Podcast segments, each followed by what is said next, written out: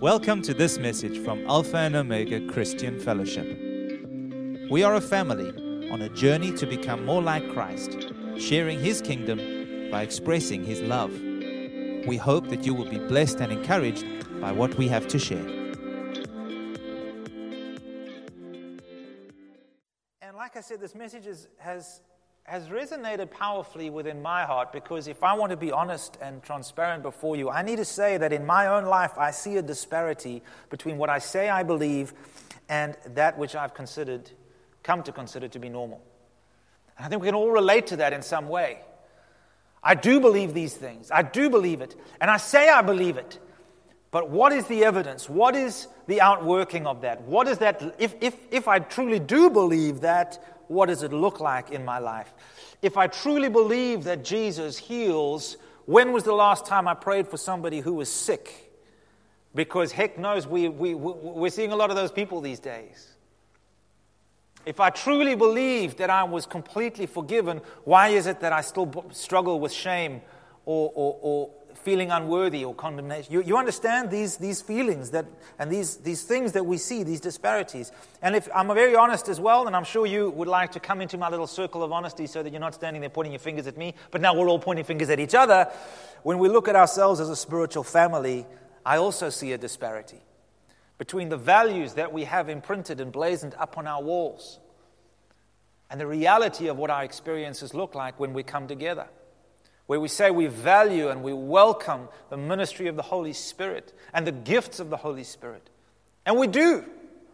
But yet there's, there's room to grow, is the point I'm making. I see in my heart there's another level. And I see that in our joint and shared experience, there's another level. But you know what else I see? I see a hunger and a desire. The same within you, there's a deep desire within me to remedy this problem, to do something about it, to look at it and say, you know what, so many of these things I say I believe, the things that I say I value, maybe I've walked in them to a measure up to now, maybe I've walked in them in a measure in the past, but if I'm honest with myself, I realize I've got a long way to go. And I want to grow, I want to shift into these things, and I want to press in, and I know that you do as well. Much of what I've shared concerning this subject, from cliche to character, has to do over the past couple of weeks with, with our internal life, our hearts and with our minds, what it is we believe, what it is we truly think. Wrestling, uh, the, the wrestling that we face between the expectation that God's word paints for us versus natural probability. We all reason according to natural probability, but yet the Word of God paints for us a different picture. And we've got to wrestle between those two. And until we arrive at the place of deep inward conviction, as we've spoken about in the past couple of weeks, nothing really changes. We can know about the stuff without really being shifted or impacted. But here's something interesting, and this is kind of where this morning kicks off. Here's the realization that I've had, and this is the realization why we're, we're still camping on this subject. Every example, it, although over the past two weeks we've been talking about our thinking concerning the words of God, our heart concerning the words of God, taking this from just being cliche or something that we know to something that deeply impacts us, changes us, cha- moves us into the likeness of Jesus. Although we've been speaking in those areas, every example that I've used has actually had practical outworking. We looked at the life of Joseph. God painted a picture for him, and he had to live that out and walk that through with all the struggling and trials that came with it. We looked at Abraham and Sarah. We started with Abram and Sarai and their journey of twenty-five years of grappling and struggling with what God said, this is what I'm going to do for you, this is what I'm going to make you, versus the reality, and towards the end, of their own bodies, of their own inability. There was a practical outworking with Abraham and Sarah. Let's put it very bluntly. They had to conceive somehow. There was a practical outworking that needed to take place. We looked at the Israelites at the Red Sea. They practically came out of Egypt. They practically shivered in their boots. And they practically, not practically, literally walked through the Red Sea. Then they came to the Jordan and they sent out the spies. And we see again The whole nation plus ten of the spies were quivering in their boots saying, oh no, we can't do this. But there were two, Caleb and Joshua, who said, no, no, no, no, no. We're of, they were, they were, the Bible says they were of a different spirit. And they said, we can do this. Why? Because God is with us. And they are the only two from that entire generation that went into the promised land forty years later. forty years. Joseph, seventeen. Abraham and Sarah, twenty-five. Caleb and Joshua, forty years. Imagine what they must have been thinking and feeling for those forty years wandering around the wilderness. I don't believe their conviction changed at all. Because Caleb, when he was eighty years old, said to Joshua, give me this mountain. I have as much strength in my eighties as I do as I had in my forties. Ah, there was a man who was up for the challenge. Again, we see the same thing. We looked at the example of Peter walking on water. There was a practical expression. That which was within him found a way out. We looked at the disciples cast, trying to cast out the epileptic spirit. So I don't want to go into all of the, the, the examples that I've made, but the point I want to make is this. The evidence that the Word of God has become more than a cliche inside our hearts and that we've actually been changed by it is that we walk in a new and in a different way. You see, we can change the way our th- we think we can change the way we're thinking without change the way we're living, and that it'll somehow have an impact in our lives. But the Bible's actually really clear that that's a deception, and it's a self-deception. What does it mean to be deceived? It means you think that the, that something is true and that it's right and that it's working and that it's effective, whereas in reality, it's not. The reality is you are living a lie. And I want you to turn in your Bibles with me. We'll put it up on the screens as well for your benefit to the book of James, chapter one. And I've got a few scriptures I'm going to share with you today. James one, we're going to read from verses twenty-two to twenty-five. And it says this, from the New King James. Be doers of the word and not hearers only, deceiving yourselves. Let's pause for a moment. If you think about this in the context that it was ministered. In those days, rabbis had a group of people that they would teach. What were they called? Anybody know? They were called disciples. Jesus had twelve of them. There's another fancy word, but we're not going to go into all of that today. They were his disciples. And what was the role of a disciple? A disciple was not just to sit and learn like you do at school. A disciple sit, learned, modeled, copied, allowed himself to be changed and transformed into the likeness of the one he was following. So it says here, be doers of what I'm teaching you in essence, and don't just hear about it, deceiving yourself.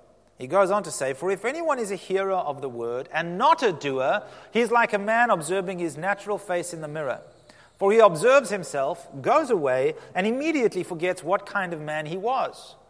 But he who looks into the perfect law of liberty and continues in it, in other words, works with it, grapples with it, wrestles it, applies it, lives it and out and walks it out, and is not a forgetful hearer, but a doer of the work, this one will be blessed in what he does. What does the word blessed mean?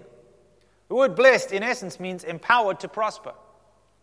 You are enabled to do that which God Has it, has, is speaking of, what that word promises. When you sit yourself to working it out and walking it out, God adds his blessing to it, to make that which is improbable and sometimes impossible a reality for you and in your life. But it doesn't happen when we think about it. It doesn't happen when we just believe it in our hearts. It happens when we are so moved and our conviction has reached the place of such maturity that we actually step out in faith and trust it wholeheartedly. That's when we know that this has become more than a cliche to us. When I'm willing to read what it says and actually do it. Where it tells me to, to love my enemy and do good, do good, that's a doing word, an action to those who spitefully use you. All right, I will. That's when we open it up and it says, forgive those who sin against you. Otherwise, I'm not going to forgive you. And instead of going, but Lord, do you remember what they did? Do you know? You say, all right, I I'll do it. Where it says, I want you to go and I want you to preach the good news and I want you to do this. And you don't go, oh, you go, all right, I'm going to do it. And I mean, there's so many examples. I'm not, I, I'm just speaking off the top of my head. But th- there is a response that the Word of God requires of us that in some instances I think we're numb to. Because we're so familiar with what it says that it's, oh, we know that verse. Yeah, we know that verse. And we carry on with our lives. But actually the truth is, does that verse really know us? Have we been properly acquainted? David Guzik, who is a, a biblical commentator, says this concerning uh, the scripture we've just read. A healthy person looks in the mirror to do something, not just to admire the image. A normal person. Some people do look at it just to admire the image. But you'd have to be seriously vain to do that. The purpose of looking in the mirror is so that I can do this in the mornings. Because if I don't put gel in my hair, I look like a tennis ball. That's just how God made me. So this is for your sake. And the reason the ladies sit there and they do all of this stuff and they paint is because they'd look a mess if they didn't have the mirror. Even so, a healthy Christian looks into God's word to do something about it. Not just to store up facts that he will not put to use by being a doer of the word. See, Bible studies are good. How many of you have been blessed by, by Craig and Siobhan and Stephen's Bible study? I know there's a number of you are logging in week after week, and Siobhan runs another Bible study as well. You're blessed. We're learning. But what's the point if all we get is facts? Charles Spurgeon said it, uh, gave an analogy. He said, when Donald came out of church sooner than usual, Sandy, his wife, said to him, what, Donald, is the sermon all done? No, said Donald, it's all said, but it's not begun to be done yet. I like that. Great analogy. Now, I often yoke this verse as I've, I've, I've, I've preached on this verse many times because something came alive in me when I realized that when I, I study the word and I get the word in, but I don't apply it, I am literally deceiving myself. And then I begin to look around as a pastor and I see a bunch of people who, who come and I, I, I, I counsel them and I give them what the Word of God says concerning their situation. And they say, yes, I know, but... And we realize how, how much and how often we know, but... But we know better. And there's this wrestling, there's this unbelief where we consider two varying opinions as though they hold equal weight. They don't. Jesus said it this way in Matthew chapter seven, verses twenty-four to twenty-five. I'll read it from the Message. It says, these words I speak that I speak to you are not incidental additions to your life, homeowner improvements to your standard of living. They're foundational words, words to build your life on. If you work these words into your life, you're like a smart carpenter who built his house on solid rock. Rain poured down, the river flooded, the tornado hit, but nothing moved that house. It was fixed to the rock. Say fixed. You see, the rock cannot be shaken. Everything else gets shaken. But that which is fixed to the rock stands. But if you just use my words in Bible studies and don't work them into your life, you're like a stupid carpenter. Yeesh, that's hectic. Yo. Who built his house on sandy beach. When a storm rolled in and the waves came up, it collapsed like a house of cards. And I, I realized that this is the danger that all of us who've been believers for many, many years, we're susceptible to this. It happens when God's word becomes just so familiar that it no longer impacts us. And folks, here's the difference. There's a difference between familiarity and intimacy. I am familiar with just about everybody here. In fact, with everybody here. I'm familiar with all of you. I'm intimate with my wife. There's a big difference. Say hallelujah, praise God for that. You see, the two become one flesh. Adam knew Eve and they conceived. What is it talking about there? It's not, oh, that's Eve and she conceived. No, there's a deeply intimate knowing that the Bible there talks about. It's the difference between knowing about something and being intimately connected about some with something, and the same with someone. It's a good it's a good analogy to make. My wife and I are one flesh. Similar example: we know about electricity, but knowing about it doesn't give access to its power. You need to plug something in.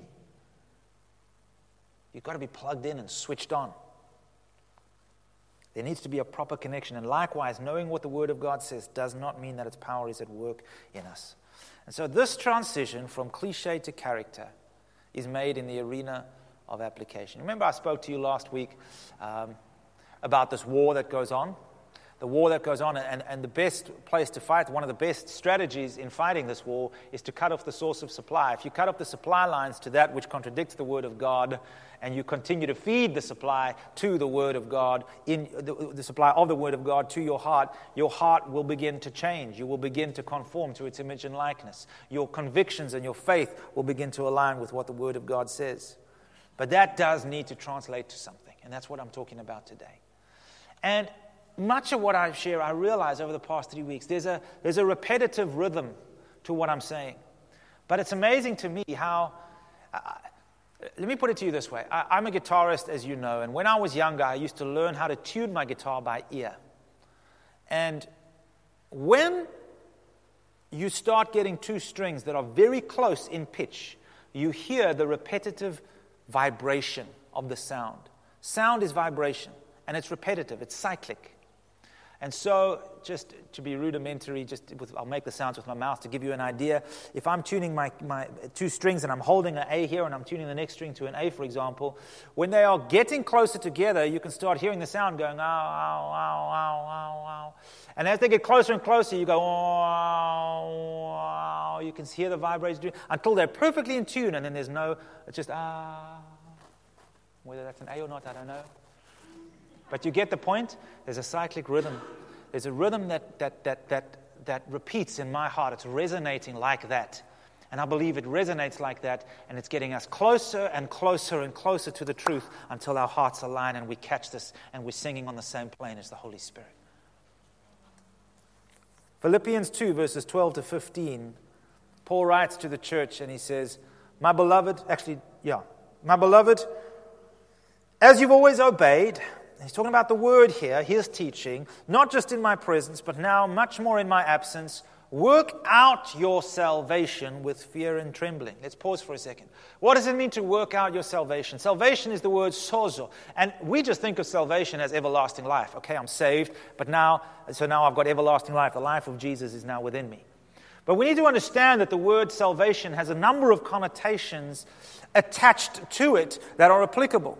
Yes, it includes everlasting life, but it includes grace, it includes healing, it includes the presence of, of Jesus Christ and the Holy Spirit, it includes His power living within us and working through us. All of these things become available to us through our salvation.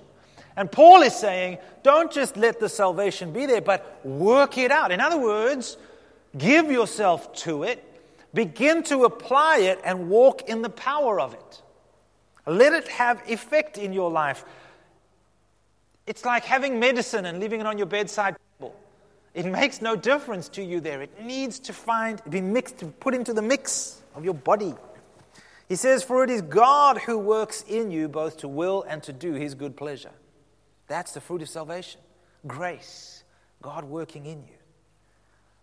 You see, it's the wo- excuse me, it's the working out of our salvation that helps us find meaningful expression and fruitfulness in our lives.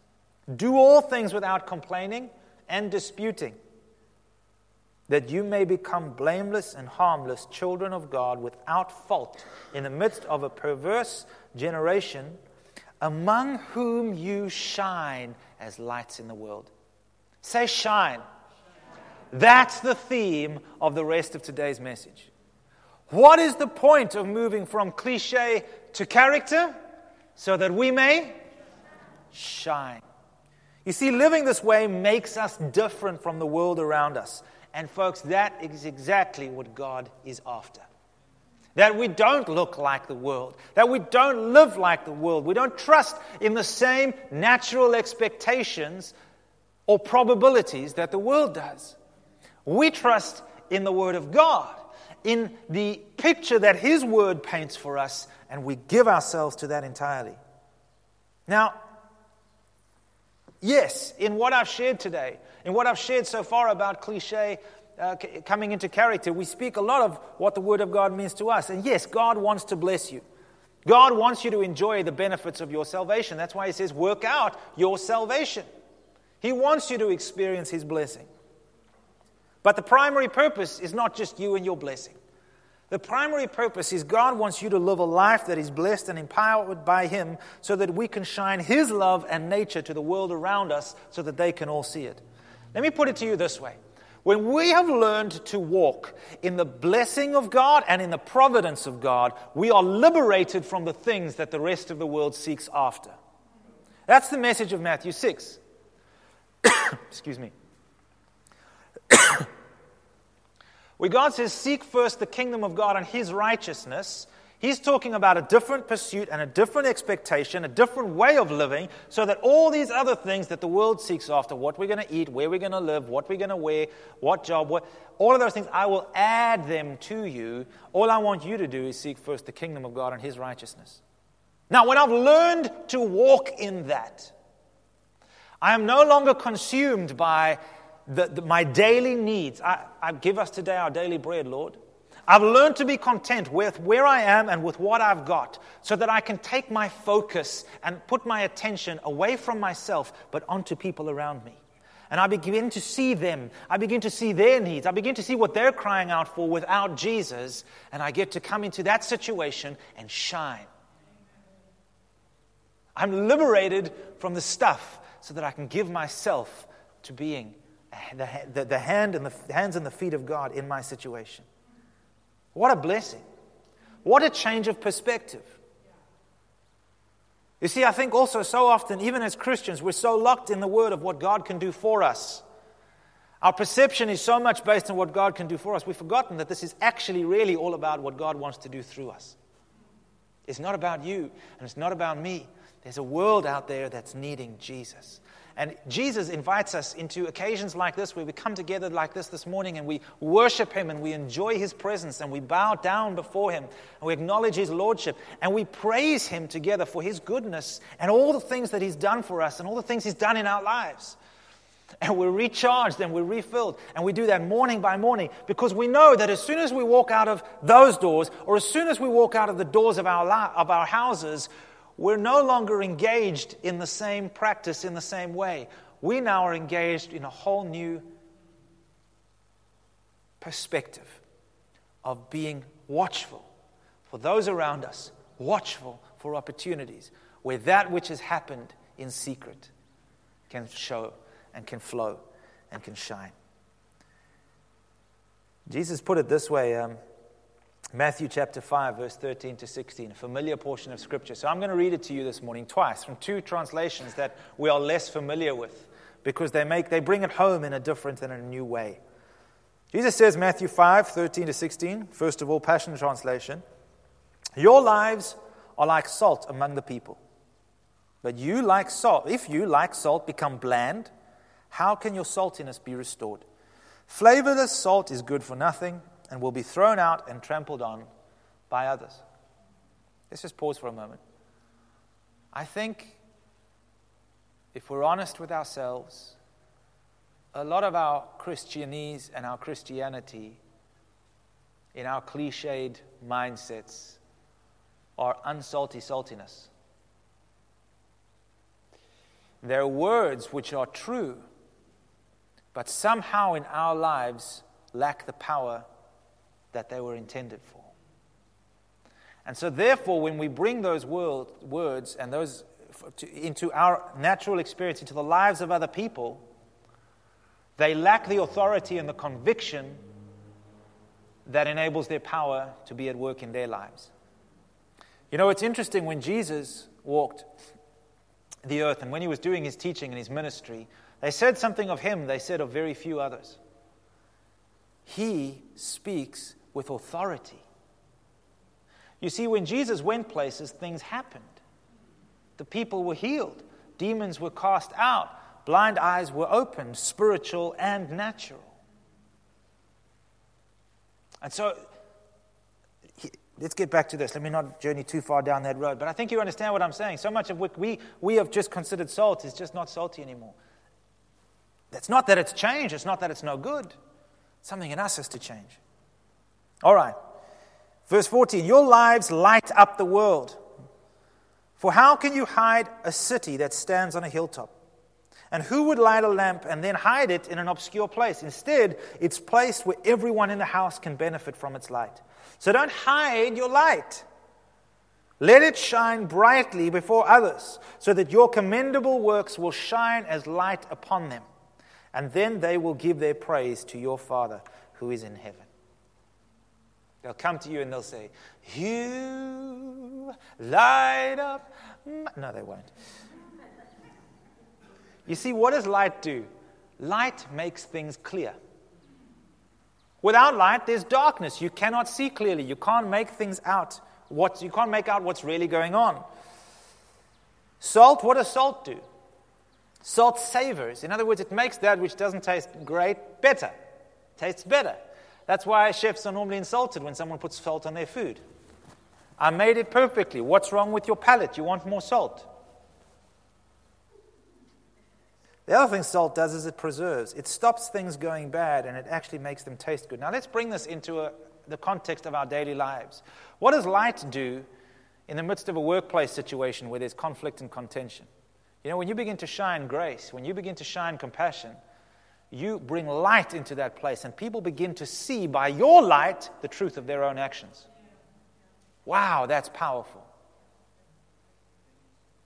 What does salt do? Think again of a workplace or a school situation, or even a family situation, where salt of one believer is preserving the grace of God within a whole family. The Bible talks about that.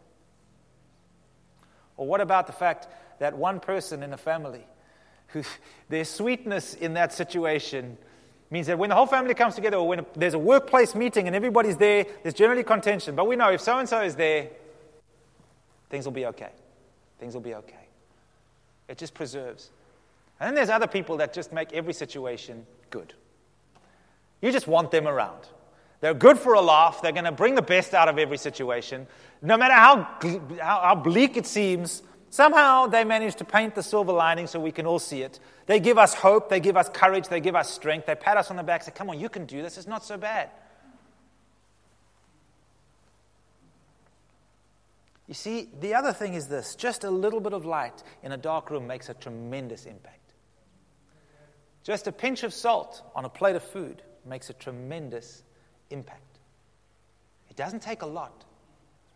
It doesn't take standing in the boardroom and preaching, "Thus saith the Lord." It just takes love. Just takes grace. And here's the other thing that's really interesting. The purpose of adding salt to a situation is not to glorify the salt, but to glorify the meal. You add salt to meat because salt makes the meat taste better. You add light. When light comes into a room, it is not to parade itself, but it is to reveal everything else that is going on. And this is what we're called to do, to go into situations and make them better, not so that people can say, "Oh, you're so wonderful," but so that God can work through you to actually to actually bring someone's mind and heart concerning another person or their situation to change, to soften, to be open to the Word of God and the grace of His love. Let's read the same scripture again from the Message. Here's how Eugene Peterson puts it. "Let me tell you why you are here." Everyone, anyone wonder, why are we here? Why am I even here? I'm going to tell you. You're here to be salt seasoning that brings out the God flavors of this earth. If you lose your saltiness, how will people taste godliness? Wow. You've lost your usefulness and will end up in the garbage. Here's another way to put it. You're here to be light, bringing out the God colors in the world. God's not secret to be kept. We're going public with this, as public as a city on a hill.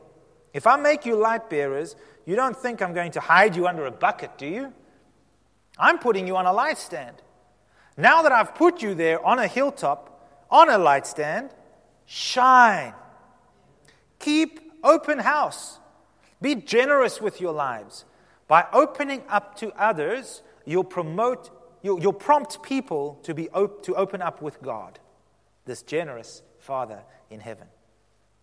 This is just such a beautiful picture where those who have found their place in, in, in the kingdom, their, their, their, their, their unity and their oneness with God, who are not striving anymore to gain favor, but are walking in the grace and the blessing of God, have a way of, through their actions, opening up other people's hearts to the greatness of God through them. It is such a wonderful mystery, but it works. Let me just give you an example. Have any of you ever had the wind taken out of your sails? I've had this happen to me once or twice. You phone somewhere and you're about to read them the riot act. You're going to tell them their future, their fortune, and the whole gedunta, and then break the crystal ball. And they just say something that completely disarms you. They t- something that you hadn't considered, and then you go, oh. Or you come to somebody and you've been contentious, or you had a fight with them for a long time, and you come to them and, you know what, I just want to take responsibility for my actions here. I've been wrong, and I've done wrong things, and I've said hurtful, and I'm really sorry. I'm sorry for what I've done. And I don't say anything about what you've done. I'm sorry for what I've done. Isn't that frustrating? Because then now they can't be angry at you anymore. They've just, you just disarmed them. But what is the natural, what is the general outworking, unless there's a serious root of bitterness in that person's heart? The general outworking is, okay, I'm sorry too. I'm also sorry. You understand? It's these little things that make a huge difference. All right. Now, let me move on because we're running out of time. The degree to which you and I shine as lights in this world, or the degree to which we savor the atmospheres we go into, is directly equivalent to the degree that you and I are conformed into Christ's likeness. John eight twelve, Jesus spoke to them again, saying, I am the light of the world. He who follows me shall not walk in darkness, but have the light of life. Okay? So we understand that this light is Jesus. It's not just ourselves. It's not just being kind. It's not just being nice. It comes from a far more, a far deeper place, a far more powerful place. Paul in Second Corinthians writes, chapter four, from verse five, saying, If you see, sorry, you see, we don't go around preaching about ourselves. We preach that Jesus Christ is Lord, and we ourselves are your servants for Jesus' sake.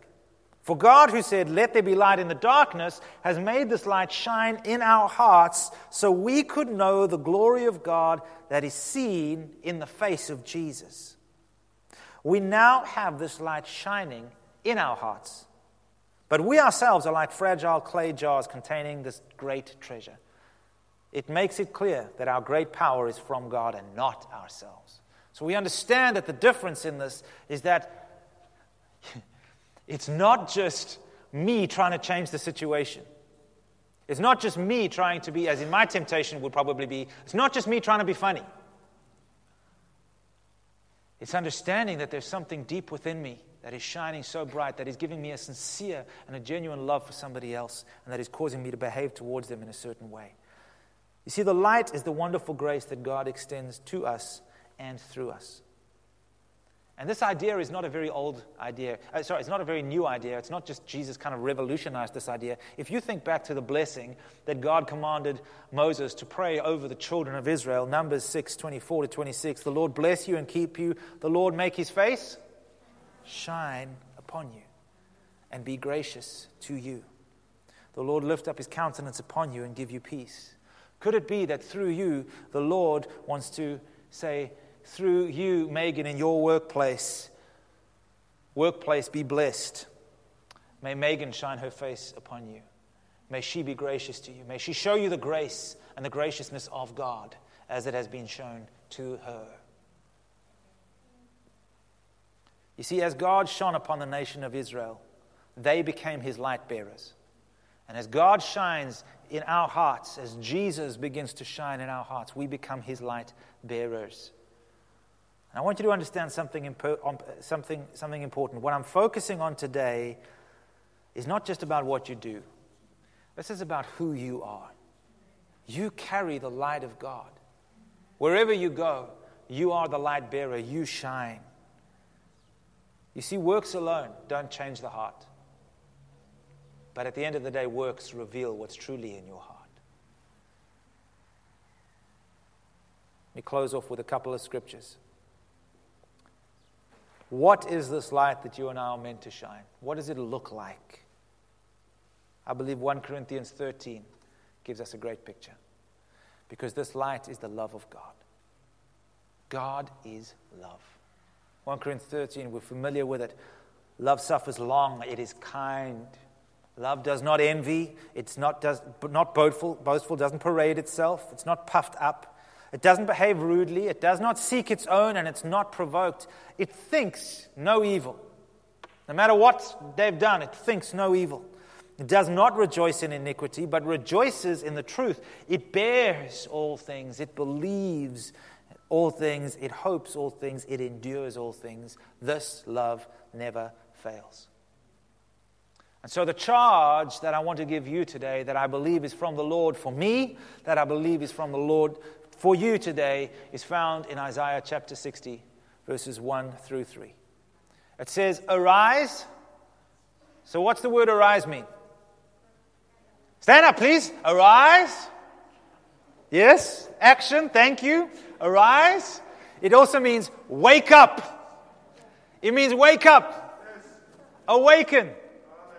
Awaken, rise up, stand up, and shine. Arise, awake to the love of God in you, and let it shine. Why? For your light has come. You're not waiting for God to do something. God's already done it. You're not waiting for God to save you. You're not waiting for His word to become powerful and true. It's all done. We need to wake up. We need to arise, and we need to shine. For the glory of the Lord has risen upon you. For behold, look, look around you. Just close your eyes for a moment. Look with your imagination. Look into your family. Look into your workplace. Look into your school environment. Look into the political arena. Look into the educational and the healthcare arenas of this world. And you can see that darkness covers the earth and deep darkness covers the people. But the Lord will arise over you. And His glory will be seen in the midst of that darkness upon you. And Gentiles shall come to your light, and kings to the brightness of your rising. Our God, we stand in your presence this morning. And we want to thank you that the light of God, Jesus Christ, lives and dwells in our hearts. Father, we're not waiting on you to do anything. You've already done all that you need to do. We thank you, Lord, for the light of your love, that we are the recipients thereof and also the conduits thereof. We thank you, Lord God, for the places you have positioned us in this world, the families we've been born into, the workplaces that you've sown us into as sons of light into places. We thank you for the relationships and the people that you've brought around us in the workplace, in our family, our friends, our loved ones. And we thank you for the mission that you have given each and every one of us, each and every day, to shine your love. Father God, may we take this, this word that is dwelling so richly in our hearts, and may we awaken afresh to the power thereof. Holy Spirit, would you breathe upon our hearts, we pray in Jesus' name, that we would not consider your word to be a cliche, that we would not consider it to be an opinion among many. But would you help us, Lord, to walk in the fullness of your love by the power of your Spirit, that we may be as salt, bringing savoring, bringing preservation to the world around us, that we may be as lights, demonstrating what your love looks like. And so, God, we stand here and we say, Lord, we're awakening. And Lord, where we are sleepy, would you come and shake us awake?